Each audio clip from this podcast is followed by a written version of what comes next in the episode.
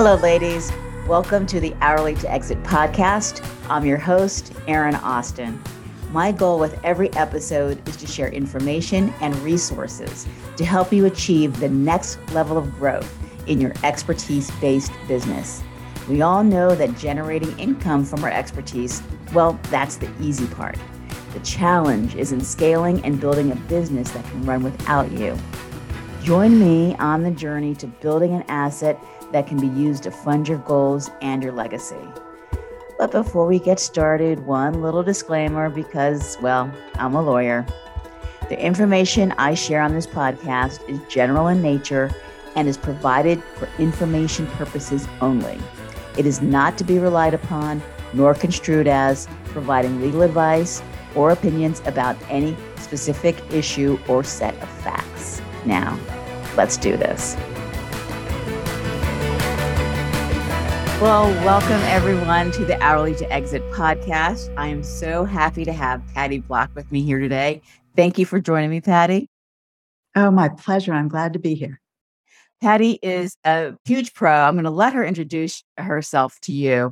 But I will say I hear her name from many different corners of the ecoverse. I don't even know what we call this thing that we are involved in. And many of them, I'm pretty sure, don't know about each other. So um, her name comes up quite a bit in this space. So I was very excited to have her on. There are many things that she can talk to us about, but we are going to focus on revenue models and pricing today.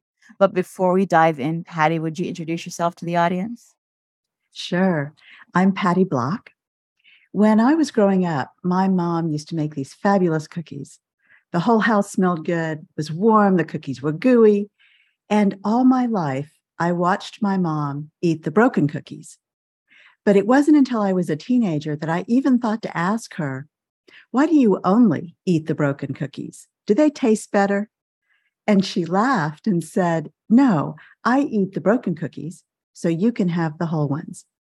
And not too long ago, I saw this really shocking statistic 62% of women rely on their business for their primary income and 88% of women owned businesses make less than $100,000 a year.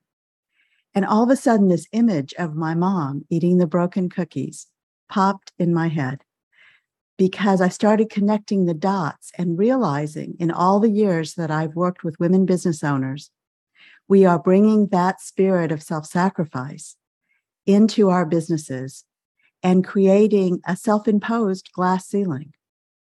And my mission became helping women business owners understand that dynamic and work to change it because you really can run your business your way. That's fantastic. I love that. And, you know, it is true. We both work with women. And I can't say I have a nice little anecdote like that. That's fantastic. But we do find that there are differences. I mean, yes, business is business, but we do bring ourselves to it, right? And and that there are differences about the way um, women's, you know, either emotional intelligence or sense of self-sacrifice or mindset issues that sometimes we approach some of these issues differently. And so the conversations are different, some of the vocabulary is different.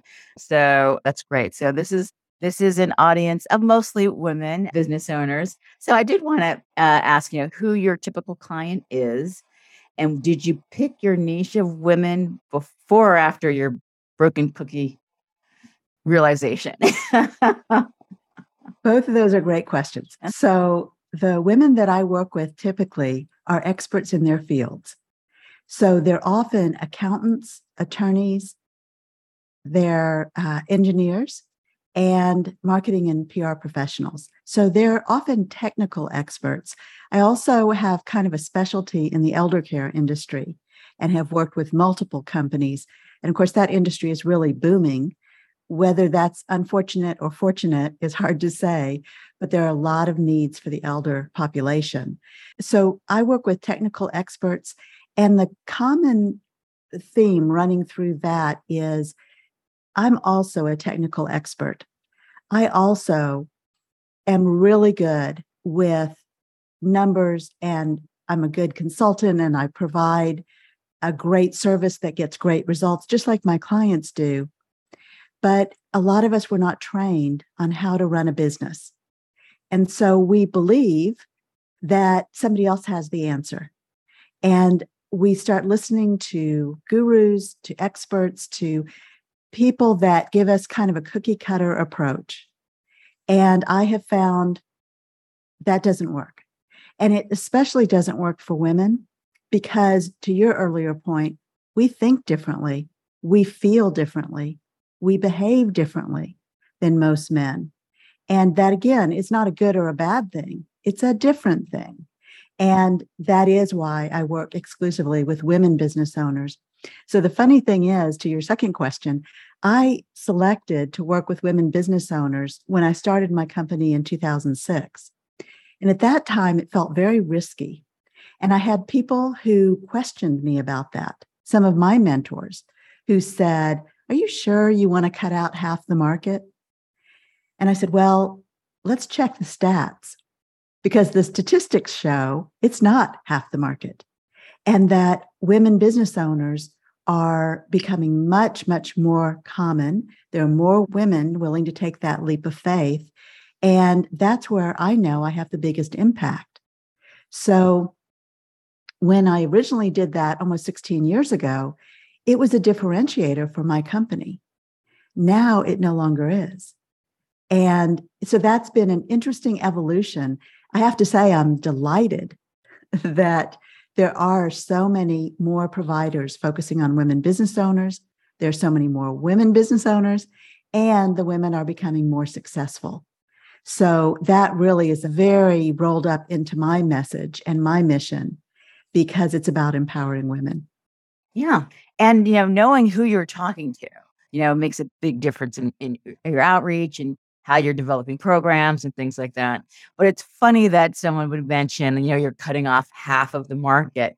Well, like how many people can you serve, right? I mean, so many people, you know, I mean, one of your expertises is, is talking about segmentation and specialization in niches.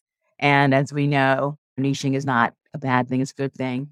But I would imagine that 16 years ago, that it was absolutely foreign, you know, to, to do that. So that was very brave of you. And yes, I'm also glad that there are a lot of women thinking very strategically about their businesses now. And they are getting help, they understand the opportunities, and they're willing to invest in themselves and in their businesses to, to help grow it. So, this is kind of a nerdy question because it's one that I myself have, have uh, struggled with, which is using the term business owner versus entrepreneur versus founder. Do you use them interchangeably? Did, did it mean something to you to use business owner versus the other terms? You know, uh, it's an interesting question because different people will give you different answers. And when we think of an entrepreneur, so I think of it as a verb. We are entrepreneurial. And I don't worry too much about the labels so, for example, I never call myself a business coach because to me, that's a relatively meaningless term because anyone can call themselves a coach, and there are 500 million coaches out there. So, I never use that term, but my clients refer to me as a business coach. So, I kind of go with the flow because I'm not too worried about labels. And I think of we all have that entrepreneurial spirit, or we wouldn't be doing what we're doing. And that is really a different mindset. So, a lot of my clients come out of a corporate career and they've been with a big accounting firm, a big law firm, or a lot of my engineering clients are biomedical engineers, are system engineers, industrial. And so they've also come out of a big company. And as I mentioned earlier, often we don't really know how to run a company, but we are really great at providing our service. So, all of that, I think of myself as a business owner, and I have an entrepreneurial spirit, and I've learned to think like an entrepreneur, which again is very different than thinking like an employee. And the biggest difference for me is as an entrepreneur, as a business owner, I'm spending my own money. As an employee, I'm spending somebody else's money. And that's a huge distinction in my mind because we all think about the money coming in, the revenue, and, and how we go out and find our ideal clients. But I think of the expense side of how am I spending money? How am I making those decisions? Because the top line revenue is only a fraction of the story. It's really the bottom line revenue that we need to be paying more attention to. Hey everyone, a quick word from our sponsor, Think Beyond IP. Think Beyond IP helps your professional services firm build the essential legal and strategic foundation required to confidently scale your business by developing, protecting, and leveraging intellectual property assets. You can find us at thinkbeyondip.com. Now, back to the show.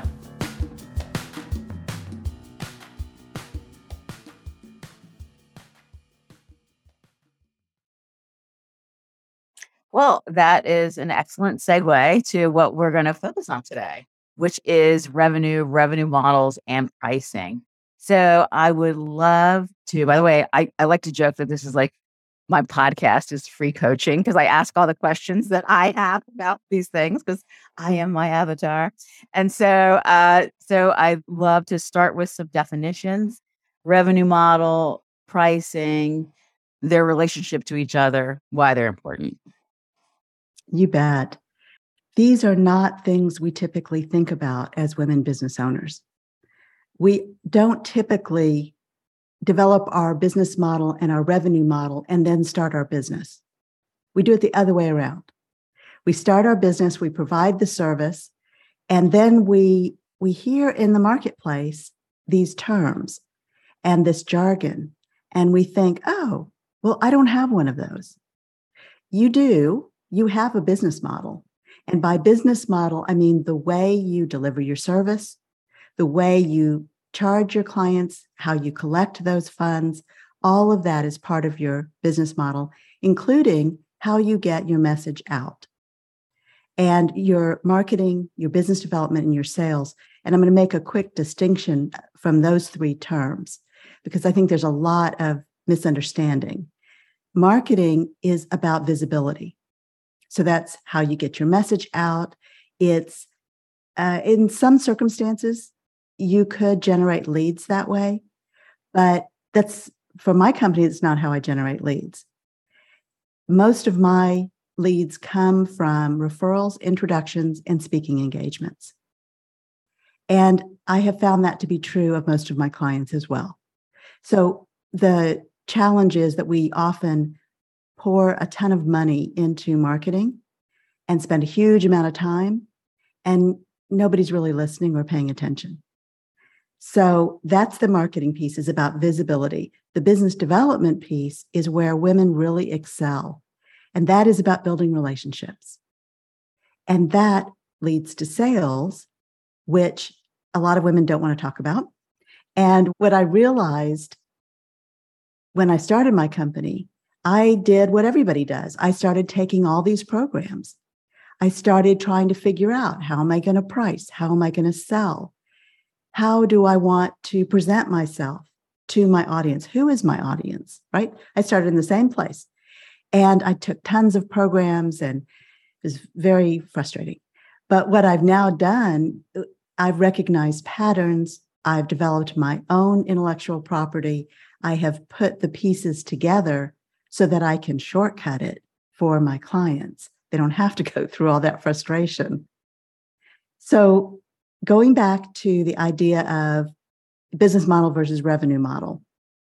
So, you have a business model just like you have a reputation.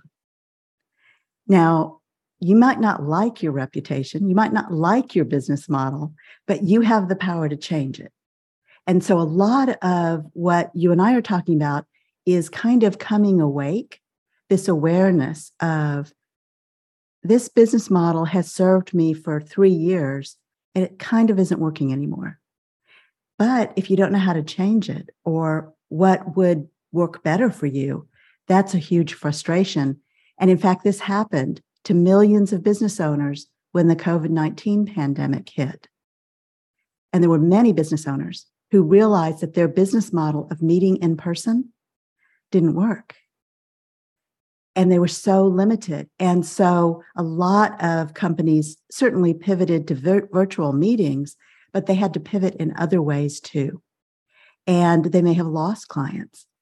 So that's the business model idea. The revenue model is not only the pricing of what you charge for your services and how you charge and how you communicate that, but it is also different streams of revenue.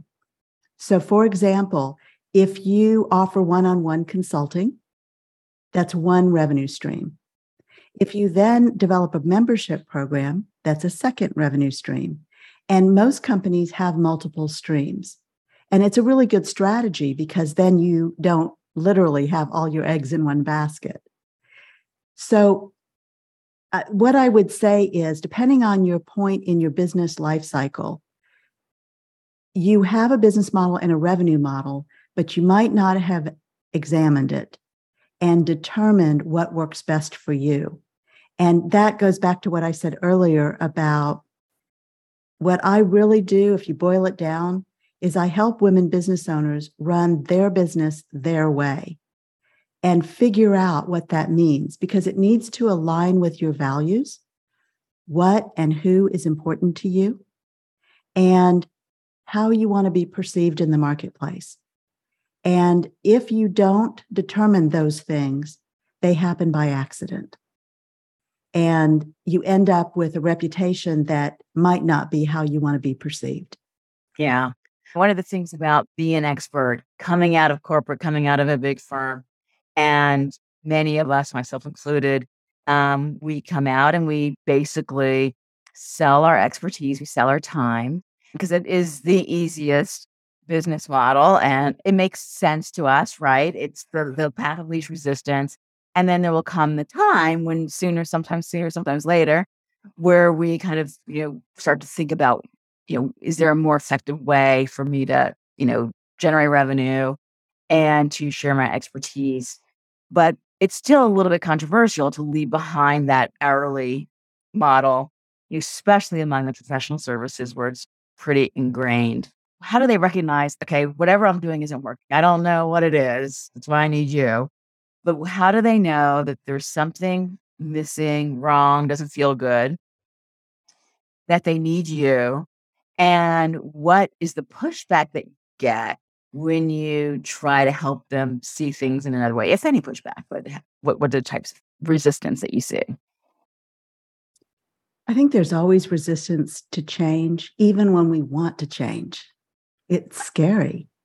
And that is the huge benefit of a trusting relationship. So, the first thing that I do with my clients is build trust. I can't expect them to listen to me, to follow my advice if we don't trust each other and if I haven't created a safe space for them. So that is definitely the first step in my process. When we think about the hourly billing model, what I hear, I've done a lot of market research. I've asked these exact questions of my exact audience because I know what I believe, but I wanted to hear it from people who are struggling with the same things. And here's what I heard Well, somehow I feel safer when I bill hourly because then I'm being compensated for all my time. Right? I can't predict what this project is going to look like. So I can't possibly do a flat rate. I can't possibly do a retainer. I can't possibly use something other than hourly billing because then I'm going to be shortchanged. And the first step in that is shifting your mindset. So it's that safe space, trust me. I've lost count of how many women business owners I've worked with. And I've shown people how to do this differently. And here are the pitfalls with the hourly billing model. And here's the biggest one, in my opinion that is when you're providing your service, you are really providing a transformation. Your clients don't come to you and say, I just need this one thing or give me this one piece of advice. everyone that I work with, and I know for you, Erin, it's about building relationships. And you want clients who stick with you and understand the value that you bring. But the instant you charge hourly, you have just created a transaction. So you're providing a transformational service with a transactional pricing. And that not only causes a disconnect with your buyer, but it causes a disconnect in yourself. And there's a conflict, there's this internal conflict because you know the value of what you're providing, and yet you're not pricing that way. And so the first sign that most people recognize is feeling unfulfilled. They feel that internal conflict and they feel as though I have no idea if I'm profitable. I'm making money, I'm bringing money in. I like my clients, some of them. Some of them I wish I could fire. You know, all of those thoughts are going through our minds. And we really don't have answers to the question of Am I doing this right? What am I doing wrong? What is the right answer? And my belief is there is no right answer. There's only a right answer for you, your right answer. And that's what I help you discover. So, you know, it's funny because the corporate model never worked for women. It doesn't work today. It never did. It was created by men for men. What do you mean by the corporate model? What is the corporate model is nine to five. You go into an office, there are lots and lots of employees, and you're a cog in the wheel right? And that's true of every corporation out there that has, let's say, more than 500 people. And there's a corporate model that was developed over the 20s, the 30s, the 40s, and really kind of came into its own in the 1950s. And again, was created by men for men, never worked for women. It really doesn't work for women today. That's why we see such an exodus out of corporate because women realize, not just women, everyone realizes that they can generate revenue and build their business instead of doing it for someone else. Yes. Yeah. You know, that reminds me of just a couple years ago, and there was a, an organization, I won't name names, but they were formed uh, to help more women become partners in big firms and uh, and also to create their own firms. And but they were using the same model that law firms currently use. Like, oh, and I was like, why would we want to buy into that? We want something different. Want something that works for women. We don't want to like figure out how we can work that system better. We want a new system that makes more sense. And uh, and it what my comments weren't well received, but I felt pretty strongly about that's not like no, that, that's I don't think that's what we need. And there are a lot of new ways to, to provide legal services that don't require that kind of structure, that, you know, partner and then, you know, your underlings, and that has more flexibility. And obviously, COVID has made some changes there as well. But yeah, we don't want to figure out how to fit into the old system better. We want to create new systems that make more sense for us. Yeah. Exactly. And that's true of the kids now that are in their 20s, 30s, and 40s. That is exactly the angst and the frustration that they're dealing with and why they're leaving those bigger companies in droves and starting their own things. Now, you and I both know that being a business owner is not easy. And if it was, everybody would be doing it. But it is easier today with advanced technology than it's ever been.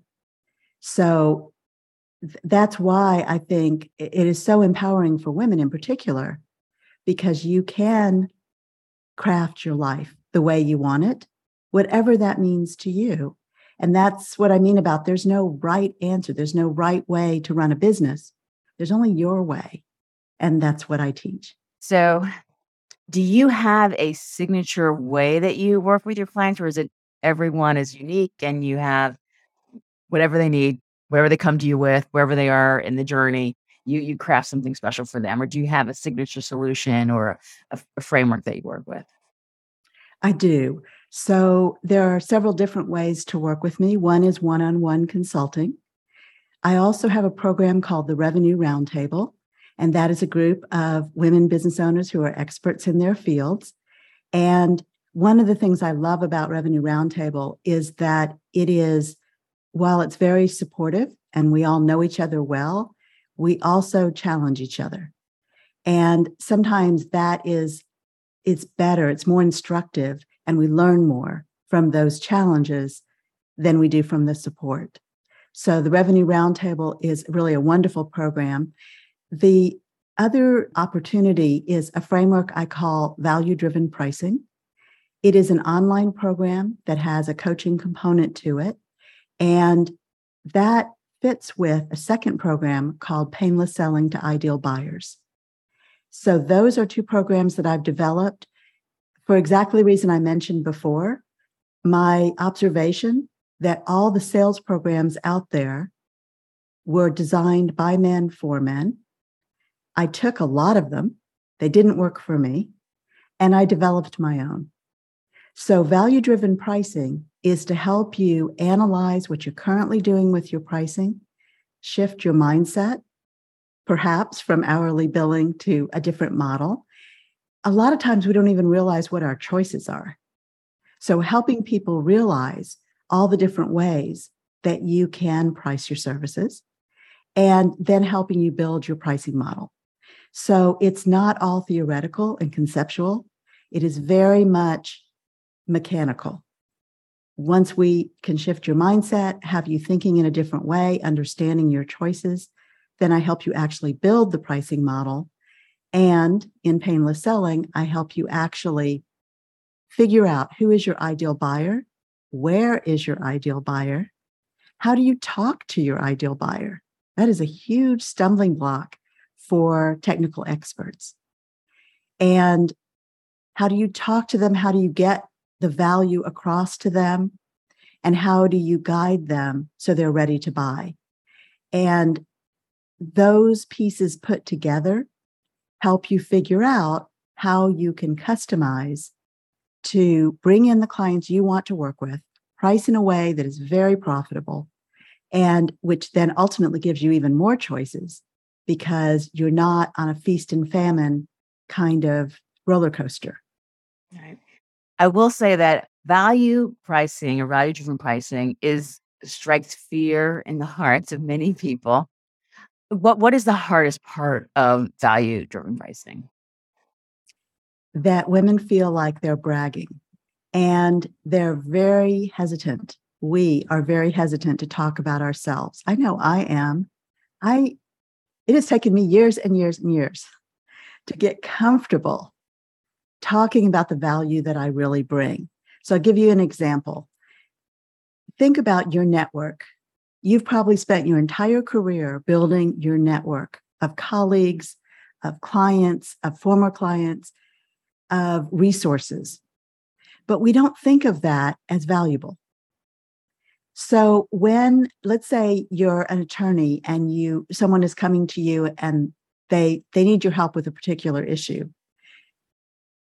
When you're talking to them, you know in your own mind that as they need additional resources, you're going to make introductions or you're going to suggest to them that they reach out to this type of specialist that has incredible value because you trust the people that you're recommending and you've vetted them and you've gotten to know them, you've built that relationship. And yet we kind of disregard that in our pricing. So I really help my clients see pricing as a well rounded issue. It's not any one thing, it's about how you build value in the mind of your buyer. Mm. Like being able to communicate that value, effectively communicate. Able to communicate that yeah. value. And what I always say is we have a saying here in Texas it's not bragging if it's true. And it is so true. Sometimes women feel as though they have to continually prove themselves. And that's when they can price higher or differently. And you have proved yourself. You've proved yourself in your corporate career, in your business, in the relationships you've built. Stop worrying about proving yourself and start worrying about communicating your value because then your pricing makes sense. And remember that as humans, we tend to equate high value and high price and low value and low price. So keep in mind if you're keeping your pricing artificially low, people will perceive you differently. Right. Absolutely. Yeah, I wrote a, a newsletter piece about under promising and over delivering and how that is a sign that there's something wrong with your pricing or something wrong with your business model.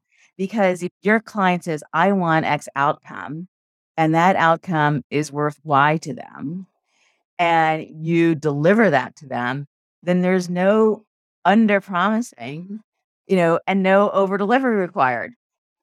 They got exactly what they wanted and that is valuable to them. And that you have priced it in a way that reflects that value. So that's the insecurity that comes from uh, either, you know, hourly billing. I, I think you see, we see a lot in hourly billing because like, oh, yeah, I can't charge for that hour that I spent, you know, looking through whatever. And when you're artificially underpricing because you want to over deliver. So yeah, yeah, I agree. Right. I I refer to that as the double whammy for women. So we underprice and then we over deliver. Mm-hmm. So your profit just went poof. Mm-hmm. Right. And again, I'm going to go back to some of that jargon of the business model, the revenue model, and profit. And as women experts, we're delivering our service. We feel so good when we get those great results. Our clients value that tremendously. And yet, our businesses are often not profitable. And you can be profitable one month and not the next. So I think there's a real misunderstanding about what it means to be profitable and consistently profitable. Yeah, I think especially in service-based businesses, right? When you have product, you think about you know inventory cost of goods sold, blah blah blah, and so you have this way of figuring out your profit. Where we, especially for thinking in terms of hourly rates, like okay, well, you know, I'm making this much an hour, that's pretty good, and we're not really thinking about like what is my profit? I mean, I rarely hear, certainly solopreneurs, I use the term, who are service based talking about profits. I, I feel like exactly. I rarely hear that. Yeah. Yeah. No. And same for me. I, mm. that's not what I hear women business owners talking about. Yeah. They worry about their pricing. Right. They stress about bringing in more and more clients, which I call the myth of more, mm-hmm. because more and more clients or more and more projects creates a whole new set of problems. So it's finding that balance of what works for you as the business owner, what is bringing in consistent revenue at an, at a really appropriate level so that you're consistently profitable. And um, probably more of that than we'd like to admit goes back to communication. Mm-hmm. How we talk about ourselves, how we talk to our buyers, to our clients, how we manage those client relationships all of those pieces are often tricky for technical experts. Yeah. Yeah. We want to make sure, like, before we even think about scaling, whatever that looks like, we're making sure that we're starting from the right place. Do you want to scale an hourly, you know, model? Like, oh, you know, and so uh, making sure we're, we're starting in the right spot before we layer what could just make something more complicated more burdensome and less profitable if we don't, we don't have the right pieces in place. So, what trends are you seeing uh, in 2022 and beyond in that expert space? One trend that I've noticed over the last probably five or six months is a bit of a pullback, meaning I think there's so much fear of recession, inflation, of finding the right staff, whether they're contractors or employees or freelancers, it is very difficult to find people who will stick around. You can find people, but not necessarily people who will stay. And that is a very expensive problem for small businesses. So I've seen a pullback in terms of it's a little bit of a spiral effect if I scale back my business a little bit, I don't take as many clients. That means I don't need to have staff. That means I'll bring in less revenue, but I'll ride this out, even though my expenses are going up and there's a recession that we're headed towards. I'll ride this out. And if I can't ride it out, I'll go back and get a job. Right now, we do have that fallback, but to me, that is such defeatist thinking. And I understand the financial pressures, but we also have a lot of emotional pressures as women because there are very few women that don't have other people relying on them, whether it's your staff, your parents, your grandparents, your kids, your brother and sister. We all have people relying on us, and we don't want to let people down. So, because of that, that defeatist attitude of I'll ride this out and just kind of hold my breath until I get to the next phase really works against you.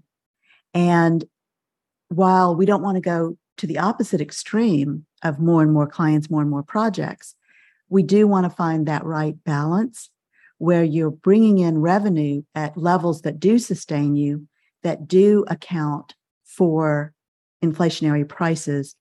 And one of the things I'll mention about that is when you are stuck in a particular market, then these feelings are even worse. If you don't have people who understand your value and are willing to pay you at the level that you think is appropriate, then you may be in the wrong market. By market, you mean this the clients that you're serving. Correct. Okay. And because of that, that really strikes fear into people, right? Because, oh my goodness, how do it's like starting all over.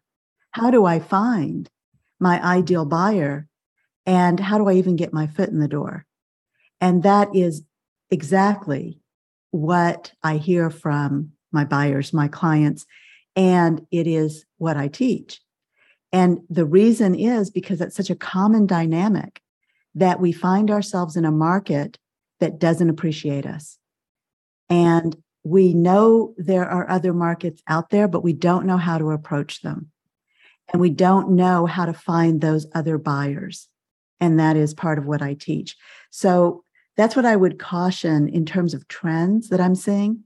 I would caution your listeners to think differently if you can, that just writing it out is not going to get you where you want to go. And in fact, it's going to delay you getting where you want to go. Right. And that is great advice. So, does that surprise you at all, or is that kind of a sign of the times? Yeah. Mm-hmm. It doesn't surprise me. I think it is a sign of the times. I think it's true regardless of your gender. But I also think for women, we tend to be risk averse, and this feels very risky. So that's the other piece that fits in here that we want to be safe. We want to stay in a market we know where people know us, even if that might not be the best situation for our business. Right. Well, before we wrap up, I have a couple of questions I want to ask you. One is, you know, this is a very meta podcast, as I mentioned. You know, I'm a female founder uh, who is the uh, founder of an expertise based business that I am building to hopefully sell someday. And you are the founder of an expertise based business. So, my question for you is Are you building your business so you may be able to sell it someday? Yes. But one of the distinctions that I make is I'm really not interested in scaling my business. I love the people I serve and I love the the way that I'm able to serve them. And I don't want to lose that. So, and I will say that scaling is often not the goal for most of my clients. And what I do want to do is generate more revenue. I want more income and I want to make sure that I can be independent for the rest of my life.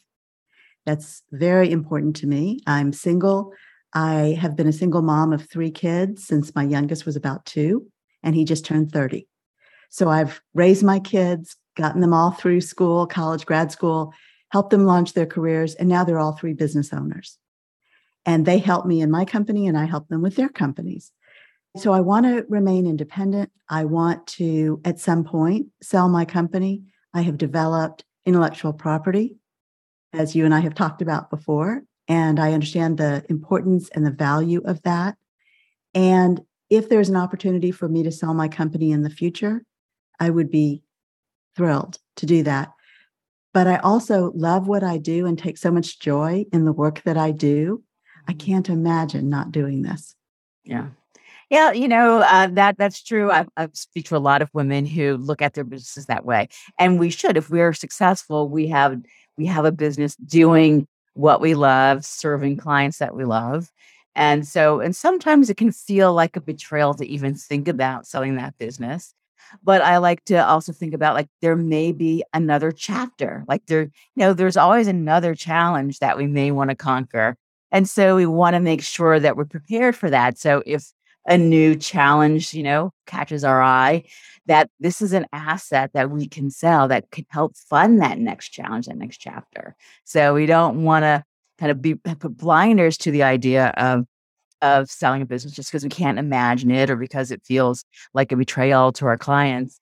Um, but we want to make sure we're building those assets. I mean, you said you're not interested in scaling, but at the end of the day, you know, increasing revenue while increasing profit is scaling. And I think that's what you said you wanted to do. that is true. I think the distinction is I don't necessarily want to get bigger. Yeah. Okay. Gotcha. Gotcha. Yeah. I don't want to have a situation where I'm not in contact with my clients. Yes. Yes. That makes yes. sense. Yes. Yes. So, one of the reasons that I started Think Beyond IP and working with female founders is because I want to work to build a more equitable economy and so, is there a organization or a person who you admire who is helping, you know, kind of bring more equity to our society? Yes, I have been a longtime donor to an organization called Girls Inc. It's a national organization with local chapters, and they are teaching young girls and young women to really step into their power and to find the language that they need so they can speak up. And I think that is so important. It ties directly into my mission of empowering women. And I think starting with girls is so smart. And there are so many issues that that cause problems for young girls. I think for all young people. But Girls Inc. is an organization that I have supported for many years, and I really believe in the work they do. That's fantastic. Thank you for sharing that. We will absolutely make sure that is in the show notes. So, where can people, well, first of all, do you have an offer that you'd like to share with the audience? I do. I would love to invite your audience to take a quiz that I've developed. It's My Revenue Roadblocks, and it's designed to help you understand what might be in your way when it comes to changing your pricing or maybe raising your prices. And when you take the quiz, you get a report that will help you understand what some of those limiting beliefs are that you may be struggling with and the first step you can take to address that. So if you go to my website at theblockgroup.net, theblockgroup.net, you'll see a link to the quiz, My Revenue Roadblocks. And I really would encourage you to take that and uh, see what you learn from it because the first step to any change is to become aware. Fantastic. Thank you for that. So you mentioned the blockgroup.net website. Where else can people find you? On LinkedIn. Fantastic. And it's Patty with a Y, Patty Block. And I love connecting with people on LinkedIn. And when you reach out to me, please mention this interview so I can connect the dots and I would be very happy and honored to connect with you. Well, this has been wonderful, Patty. Thank you so much for being with us and sharing your wisdom. And uh, and there's a lot of great, great information for for the audience. So thank you again. Thank you. Thanks for listening. Do not forget to check out the show notes for links to connect with today's guest and for the resources, offers, and organizations that we discussed. You can also find the links at hourlytoexit.com backslash podcast. If you got value from this episode, please subscribe, and I'd be so grateful for a review. I'm here to support your journey.